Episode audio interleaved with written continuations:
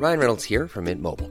With the price of just about everything going up during inflation, we thought we'd bring our prices down. So to help us, we brought in a reverse auctioneer, which is apparently a thing.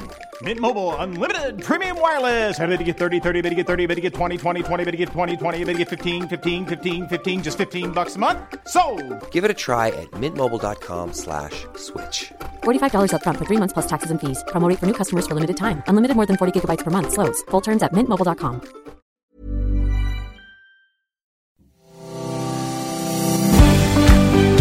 Welcome to episode 4 of The Binge List, Who Magazine's podcast about TV. I'm Gavin Scott. Matthew Denby is still away on holidays, but I do have Claire Rigdon with me. Hi, Claire. Hi, phoning it in from my kitchen. As usual, lovely, lovely to see your pots and pans in the background there. now, this week we've got an interesting mix of new shows on streaming and broadcast TV to talk about, and one of them is our new obsession. So, without further ado, let's get into it. Now, if you love quirky but a bit disturbing docu-series like Wild Wild Country or real-life crime investigations like Making a Murderer, then your next must-watch show is Evil Genius, the true story of America's most diabolical bank heist. It deals with a bizarre case known as the Pizza Bomber Heist, which took place in Erie, Pennsylvania in 2003. And there's more than enough intrigue and plenty of bizarre twists and turns to keep you totally obsessed. Unlike me, Matt remembers this insane crime from when it happened. And it's hard to believe it did happen, but it did. Claire, were you hooked? Oh my goodness. This this four-part series is taking all the best things from Making a Murderer and all the best things from Wild Wild Country, which we discussed in episode one. And I, as soon as I talk, we talked about that, I had to go watch it, and I, I love it. But this takes it to a new level. It's so great. Did you did you love it, Gavin? Because I I absolutely am obsessed with it. I did, and I don't think I mentioned it's on Netflix, but it, it is on Netflix. Um, and yeah, I- yeah. It, it, it is one of those true crime shows that a lot of them have been popping up. Obviously, Making a Murderer was phenomenally successful for Netflix. So they've commissioned a whole lot of new um, sort of true crime dramas. This one tells the story of just the most wackadoodle crime in 2003 where this man called Brian Wells walks into a bank in Pennsylvania in the US with a collar bomb strapped around his neck and a homemade shotgun in his hand which was doubling as a walking stick. Like does that just sound wacky to it's so wacky. So anyway, wacky. so he slides the, the, the teller a note demanding $250,000 and he walks out of there with what they could give him, which was something like $8,000. And this is when it gets really strange. He drives around the corner and immediately gets pulled over by the police. And basically, who take him out of the car and he says, Stop, stop, I've got a bomb around my neck. Now, the police, as you probably would, they're treating it seriously, but everybody, including possibly the man who's who's just gone and robbed this bank, think that it's a hoax. So basically, this this man has been um, apparently gone to deliver a pizza. Some man has put a collar on his neck with a bomb attached to it and told him to go and rob a bank and then go on this very elaborate scavenger hunt. And just bearing in mind, as I say all this, it absolutely happened. And here's where it gets really weird. When the, when the police pull him over, the bomb, it transpires, is 100% real. And it goes off and kills the man. Now, this documentary is about what happens next, and it's all about a woman called Marjorie Diehl Armstrong, who you get introduced to in the opening moments of the doco. And then the whole of the first episode is about what happens during this bank robbery and scavenger hunt that this guy is supposed to go on. And then you don't hear about this Marjorie person again until the closing moments of the first episode. And I'm not sure I'm doing it justice, but this is absolutely the craziest story you're probably ever likely to hear. Gavin? Oh, for sure. And I don't normally go in for these types of shows. I did watch Making a Murderer because everyone was going on about it and I loved it. And so, again, when I saw that this was Netflix's new big uh, crime docuseries, I thought, okay, I'll, I'll check it out.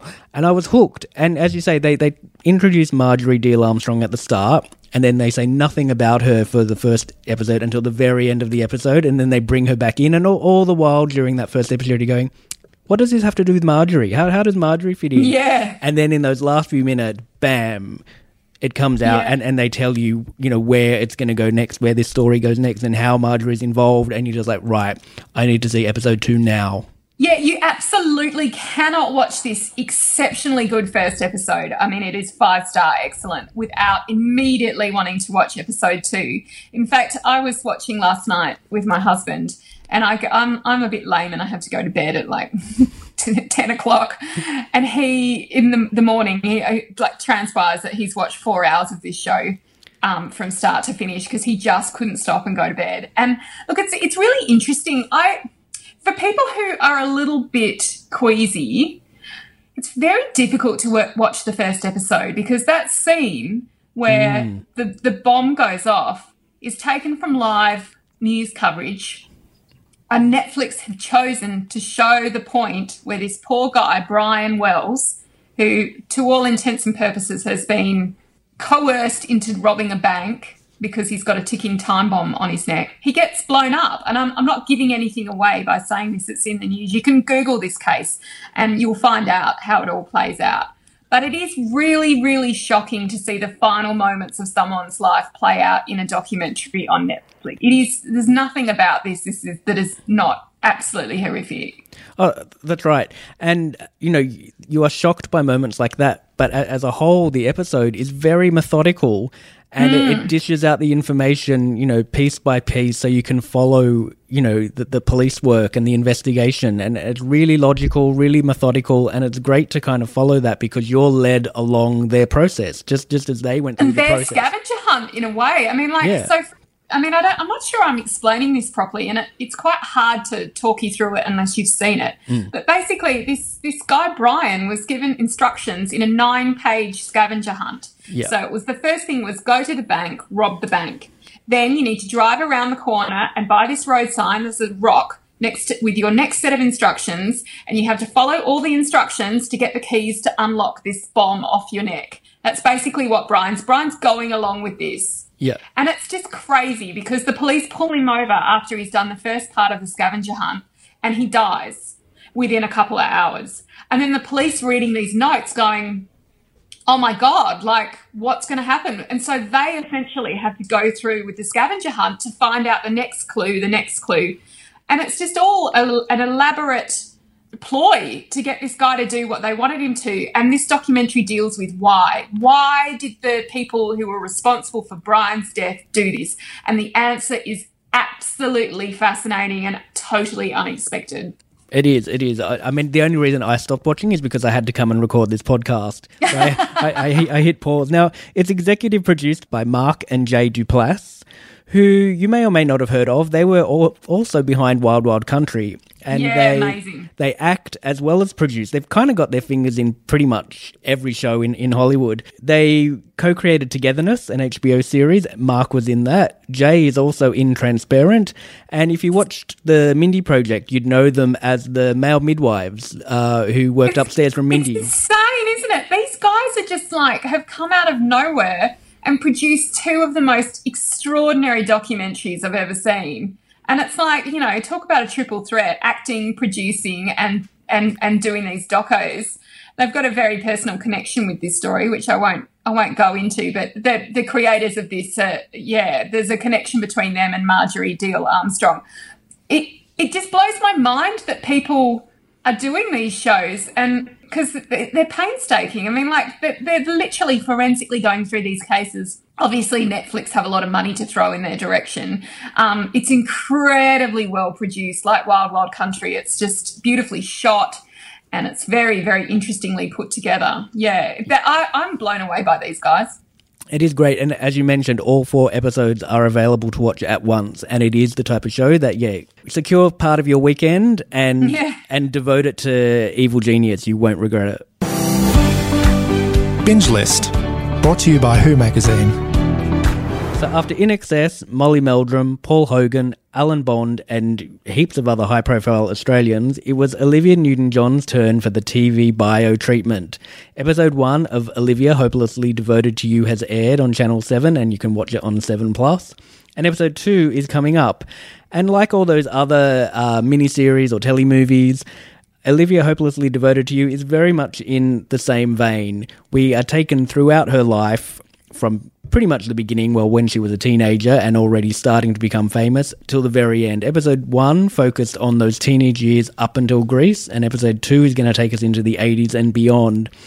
And the thing about Olivia, like all those other ones, is we go through things pretty quickly. It, it sometimes it's breakneck speed going through. Bam, this happened. Bam, this happened. Yeah, they rip through it, don't they? They do because there is a lot to be told. I mean, Olivia did a lot. I mean, I I was born in 1975 and she was already well into her fame by then. So I don't remember a lot of what happened in uh, episode one.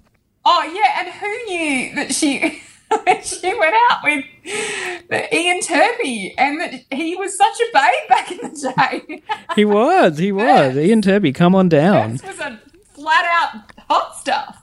That's right. Um, now, obviously, at that stage, um, Olivia was played by Morgan Griffin. Delta was the big star of the show, but for a lot of the first episode, uh, Olivia was played by younger actress Morgan Griffin. What did you think of her, Claire? Oh, I thought she was really great. What really blew me away was that she managed to completely nail the intonation of Olivia's voice. Yeah. She really inhabits the character and she's very magnetic on screen. You just kind of want to watch her.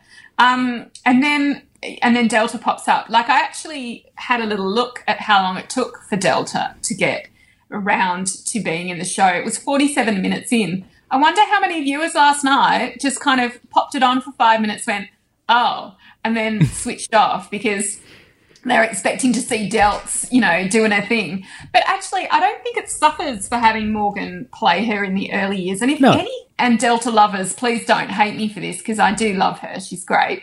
But I feel like Morgan perhaps should have played her the whole way through because I, I as soon as Delta started to appear on screen, all I could see was Delta Goodrem. You know, like I couldn't see ONJ anymore, and I had totally, I, I was totally invested in her being played by Morgan. What did you think, Gavois? It is tricky, and I, we were talking about this with The Crown, weren't we? Where you know an actor or an actress, or, or in this case, a, a singer, oh, and Delta acts as well, obviously, she did Neighbours. But when you know someone like that so well, it can be hard to see them as another famous Yeah, person. Yeah, like when Madonna played Evita. Yes. I just saw Madonna playing Evita. Like I ne- not to compare Delta and Madonna, but you know they're both goddesses. Yeah. But uh, yeah, but the thing for me that really annoyed me and annoys me about a lot of Australian biopics is the bloody wigs. Like I mentioned last episode, I was like, "Oh, would the wigs suck?" Like honestly. I don't understand why they had to put Delta in a wig because she's got pretty much the same hair as ONJ. Like they should have just cut it and styled it like like I just couldn't help looking back to her in that uh, that naughties movie hating Alison Ashley where Yep. she had a very similar wig on and I I, I found it extremely distracting.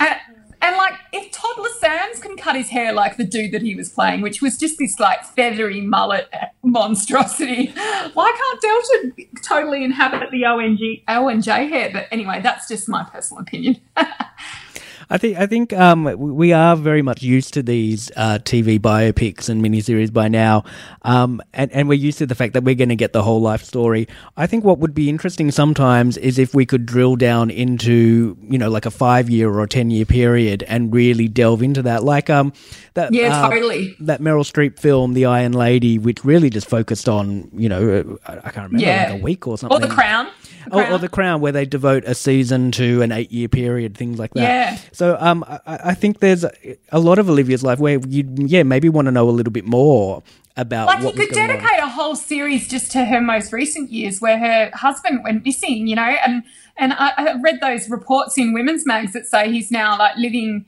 on some sort of island off the coast of south america like on a boat or something? Like he just completely flat out disappeared.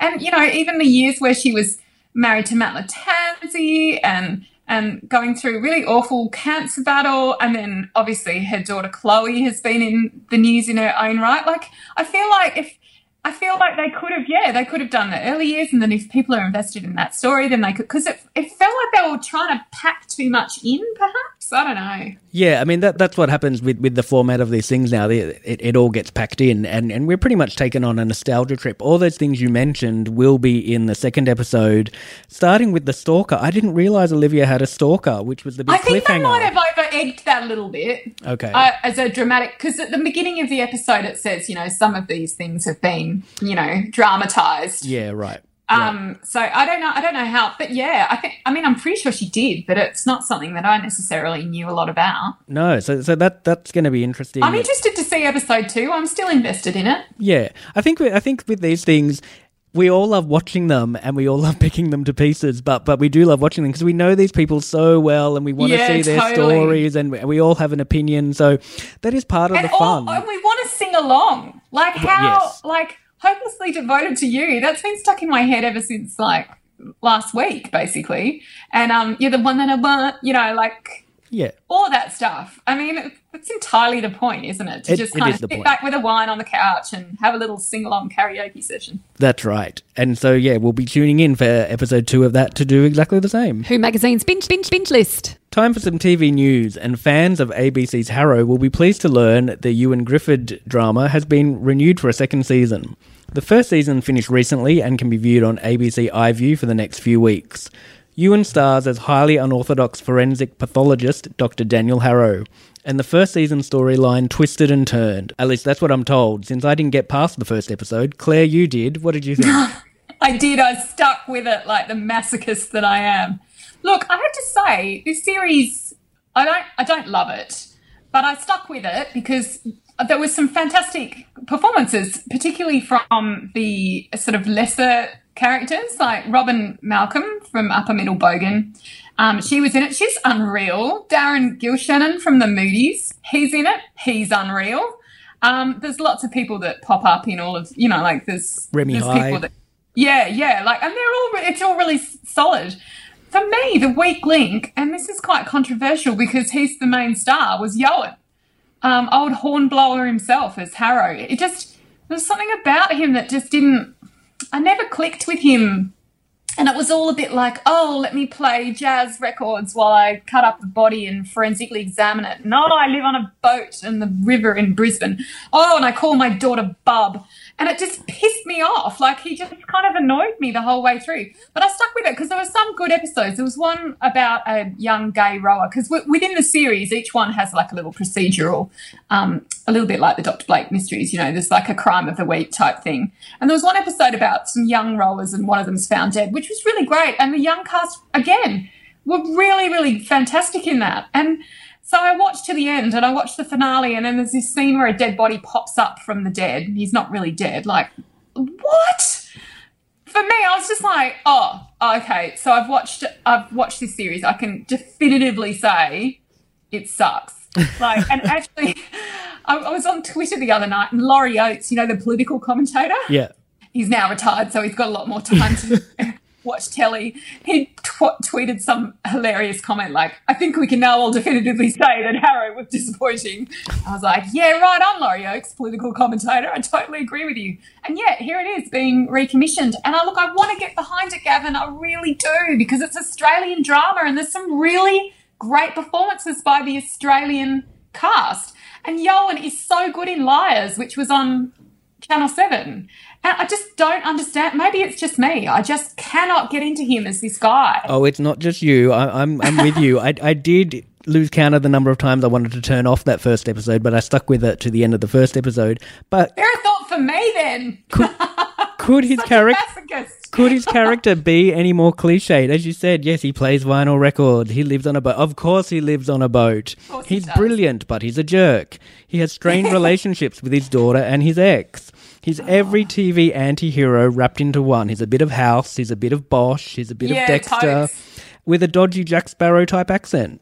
Yeah, yeah. And maybe it was the accent. He was like, What's wrong, Bubs? And I'm like, If you say that word, Bubs, one more time in the world, I'm literally going to throw something at the TV.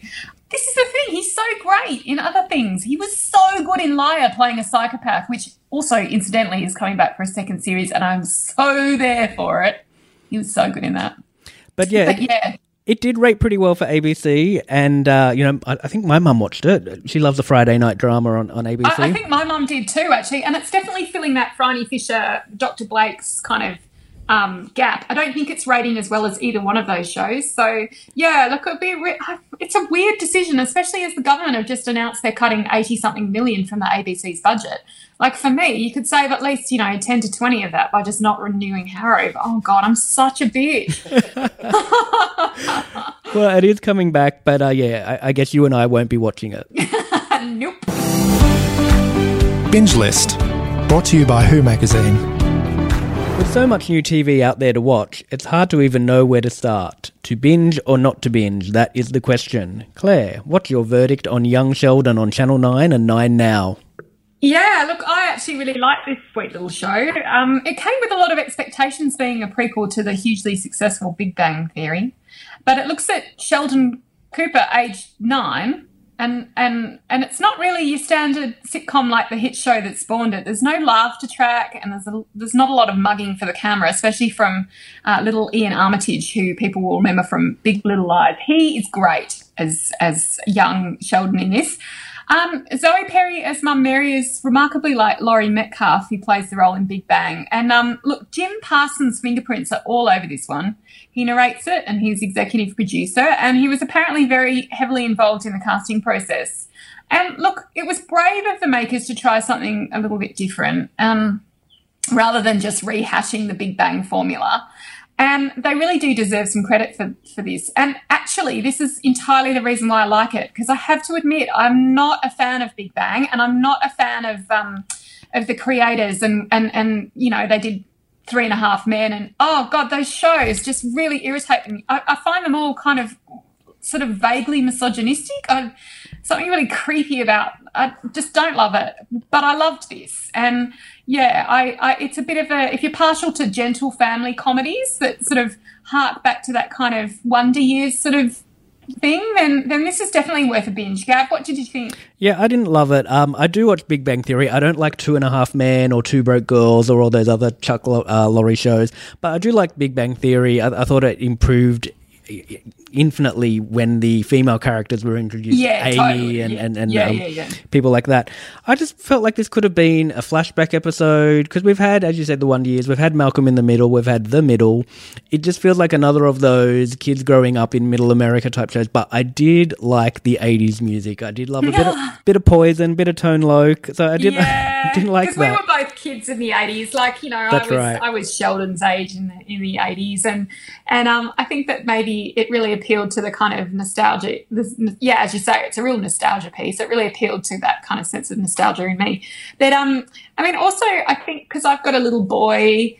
Um, not to say that he's at all like young Sheldon. He's no, he's no genius, but there's something very sweet about Iain Armitage and the way he plays both Ziggy in Big Little Lies and young Sheldon. He's just he's a sweetheart, and he's not your typical child actor. He's very, you know, you feel I feel quite maternal towards him in both of those roles because there's something just so sweet about him. Cool. He's an exceptionally good child actor as well, without being the whole kind of Miley Cyrus bag. But yeah, I think he's definitely one to watch. I feel like we'll be watching Iain Armitage for a long time. And we do know how you feel about child actors, Claire. So, so to binge or not to binge? oh, to binge, definitely. Cool. And our second show is Atlanta. Season two just finished on SBS On Demand. And uh, yeah, it's quite a different show from Young Sheldon, even though it's technically a comedy. Now, when it debuted in late 2016, it was compared to Entourage, Silicon Valley, and Ballers, but those comparisons don't do Atlanta justice at all. In its very simplest terms, it's the entourage of the hip hop world, with Earn, played by Donald Glover, managing his rapper cousin Paper Boi, played by Brian Tyree Henry, as he tries to make it in the music industry. It takes shots at the music industry, streaming services come under fire in season two, and also make comment on fame and celebrity. But Atlanta is much more than that, and it doesn't go for the types of easy laughs and Hollywood send ups we saw on Entourage. Season two has been subtitled Robbin' Season, and it ventures into way more experimental territory, with the tone and humour changing from one episode to the next. Because of that, I'm not really sure it needs to be binged. It's more the type of show to take your time with and you wrap, a, wrap your head around one episode at a time. There's like an episode where they go off with just one character and follow his story. I love that. I love that. I've dipped into Atlanta in and out, and I wish that I had more time to kind of revisit it properly. Um, that's what I kind of love about it. It sounds quite similar this season to Master of None's um, most recent series, on which is on Netflix and is definitely worth a look. In fact, I think we should chat about it one week because it's it's fascinating. Mm. But yeah, in that in that most recent series, there were whole episodes dedicated to just one character. Like Lena Waithe won an Emmy for her Thanksgiving episode in that series. Have you seen it? Is it like that, Gav?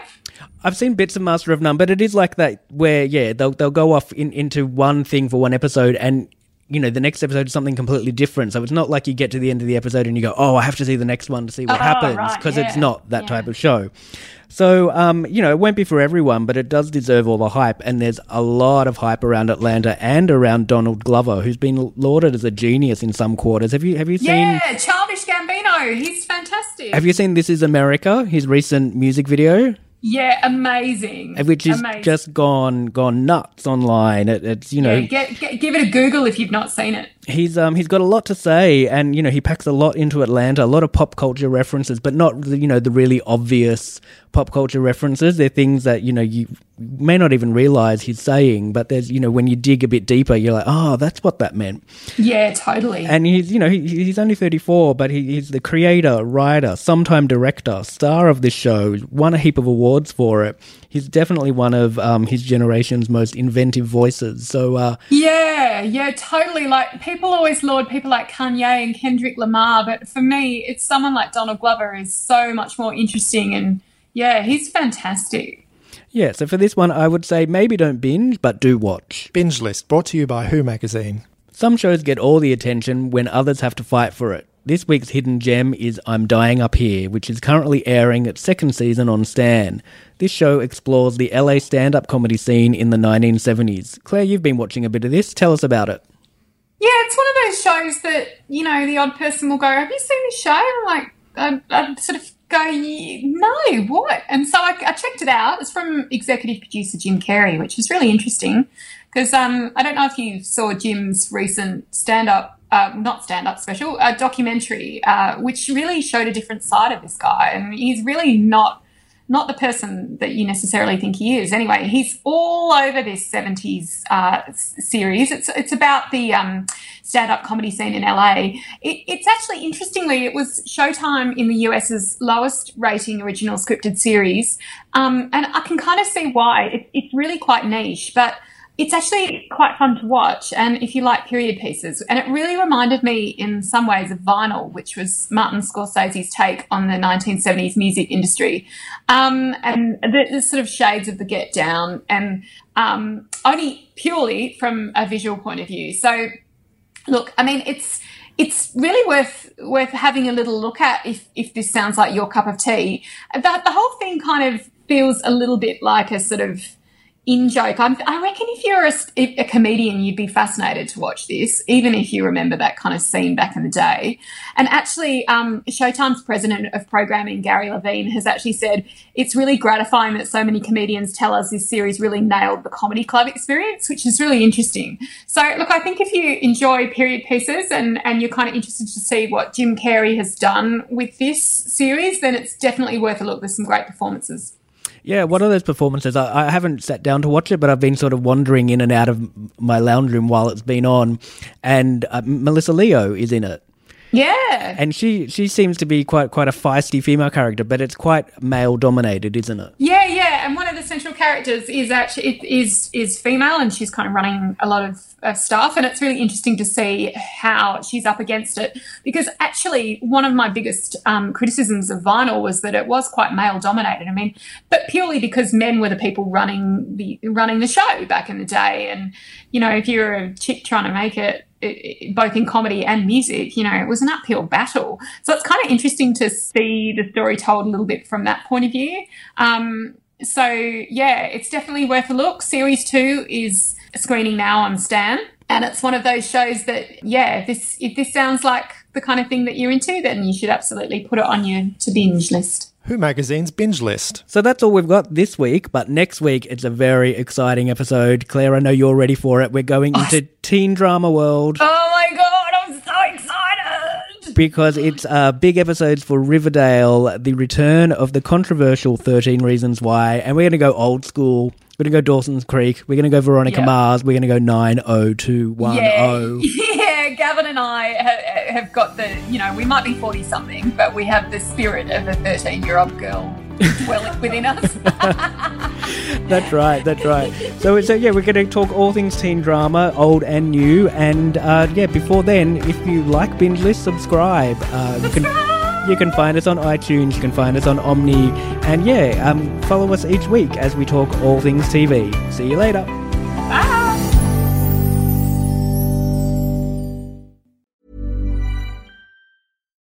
It's Paige DeSorbo from Giggly Squad. High quality fashion without the price tag. Say hello to Quince. I'm snagging high-end essentials like cozy cashmere sweaters, sleek leather jackets, fine jewelry, and so much more. With Quince being 50 to 80% less than similar brands. And they partner with factories that prioritize safe, ethical, and responsible manufacturing. I love that. Luxury quality within reach. Go to quince.com slash style to get free shipping and 365 day returns on your next order. Quince.com slash style.